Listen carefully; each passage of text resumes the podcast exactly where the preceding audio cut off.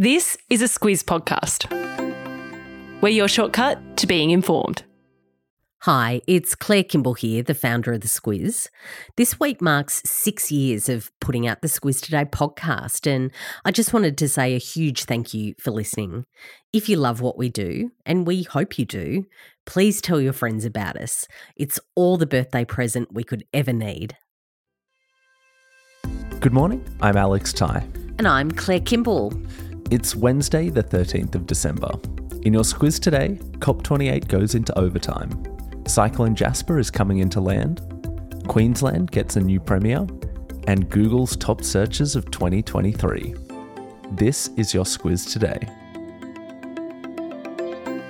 COP28 talks were meant to have finished by now, Claire, but negotiations at the climate conference have gone into overtime as the countries try to find consensus on an agreement, with the sticking point being the wording around phasing out fossil fuels. So, COP happens each year, and the main aim of the meeting is for the 198 countries attending to agree on a big statement at the end, and it usually points to the action that the world is going to take over the coming year and ongoing to try and keep global warming to a minimum.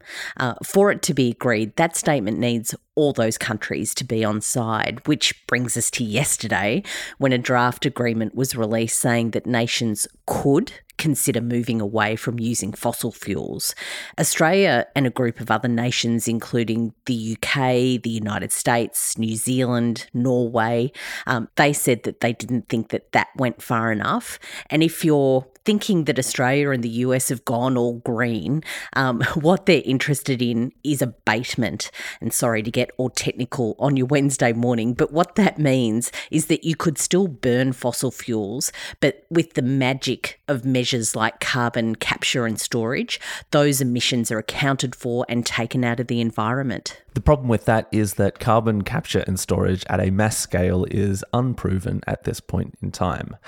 But back to the use of the word could, it made it sound optional that fossil fuels like coal, oil, and gas would eventually be completely phased out. And on the other side of that agreement, Claire, those who liked the draft agreement include China, India, and Saudi Arabia. Yeah, and if you're China and India and you're rapidly trying to build up your economy, you need energy to do it. And a lot of that comes from fossil fuels.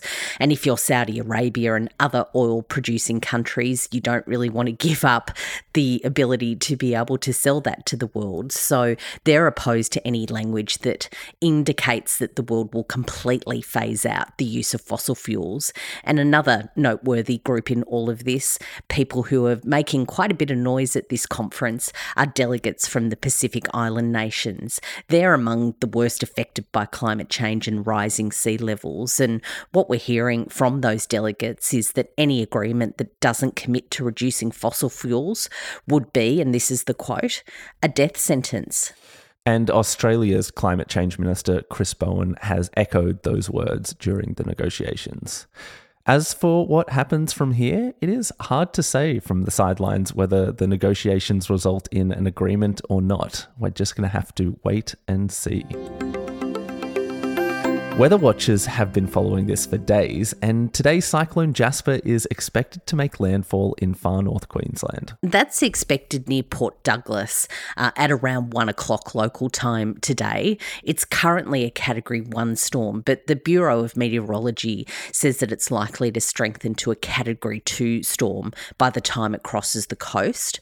The forecasters say that winds of up to 140 kilometres an hour and flash flooding are on the cards. They're also expecting a dump of about 500 millimetres of rain in some areas. And just for context on that, if you're not up with your rain gauge, that's more than three months worth of rainfall in that part of the world. Emergency services have been telling locals to get prepared, and yesterday the police minister Mark Ryan said the message for locals is that, quote, things are going to get a little bit rough over the next 12 to 24 hours. So if you're up that way, we are thinking of you today. Speaking of Queensland, the search to find a new Premier has all but wrapped up. We talked yesterday about how Stephen Miles, the Deputy Premier, was facing a challenge from the Health Minister, Shannon Fentiman, but that challenge seems to have disappeared. Yeah, I like Alex how we're calling this Queensland's got a new premier. They've still got a little bit of a way to go.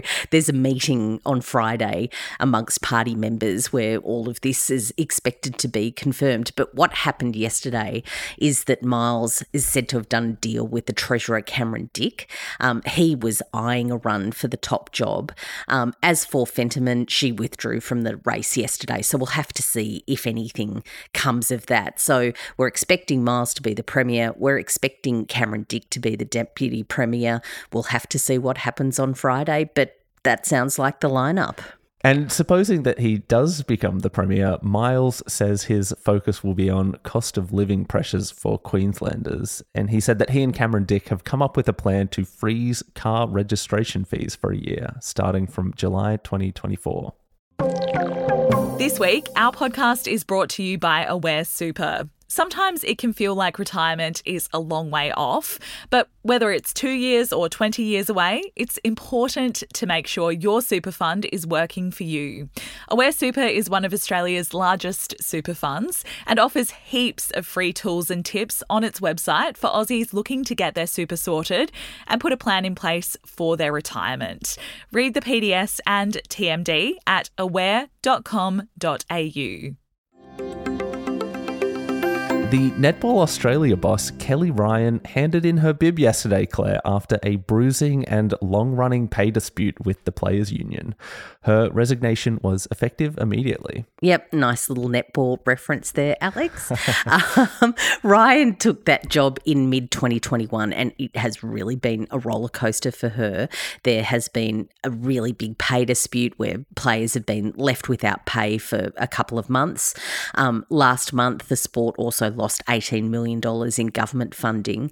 There's been controversies over attending an awards. The Diamonds were sent legal letters forcing them going to an award ceremony just in the last couple of weeks. Um, also, a big sponsorship deal that didn't come off after players didn't much like what that was about. Um, the woman who is going to take over, at least in the interim, is Stacey West. She's currently the general manager of performance. Yesterday, we also got a statement from the chair of Netball Australia, a woman named Wendy Archer, who said she hadn't anticipated the resignation of Ryan.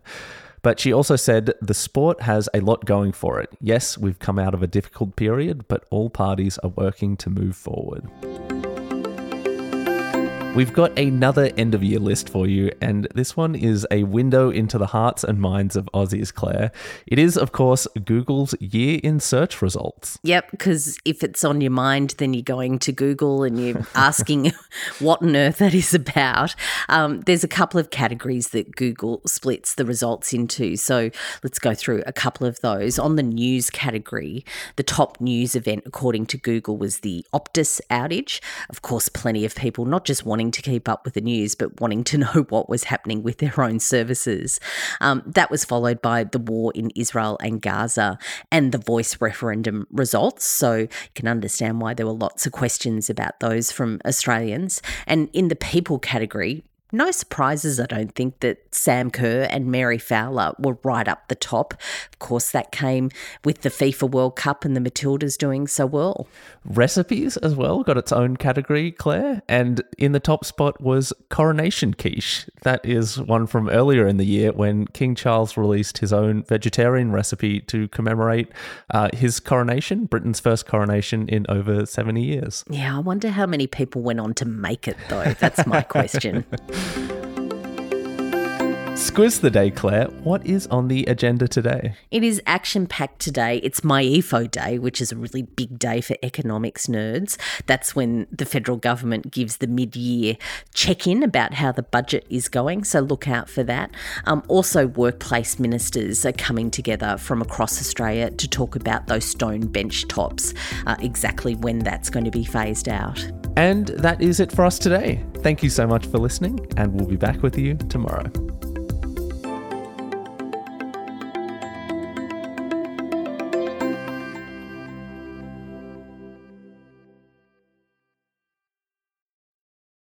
G'day, Kate Watson here. I'm the host of Weekly Wrap and News Club, a place for conversations about the news. It's budget week, so I'm here to tell you about our News Club episode from last week where Claire chatted with James Chessell. He's the former managing director of publishing at Nine Entertainment. He was also a staffer earlier in his career, so they have a good chat about how the budget sausage is made. Here's a small snippet.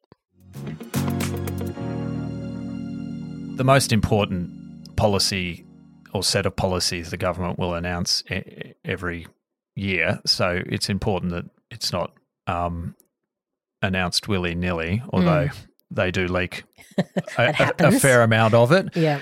And there is a famous time when a uh, when um, Laurie Oakes, the Nine journalist, got his hand on the budget papers, but the day before the budget was it's able to print an incredible story. Was able to print a lot of it, um, which was you know absolutely amazing. Um, but the other thing is a lot of what the treasurer will announce has the ability to move markets, yeah. um, direct impact on on businesses and and other organisations. So you know there does need to be some rigor and uh, confidence that it will be handed handled in an appropriate appropriate way.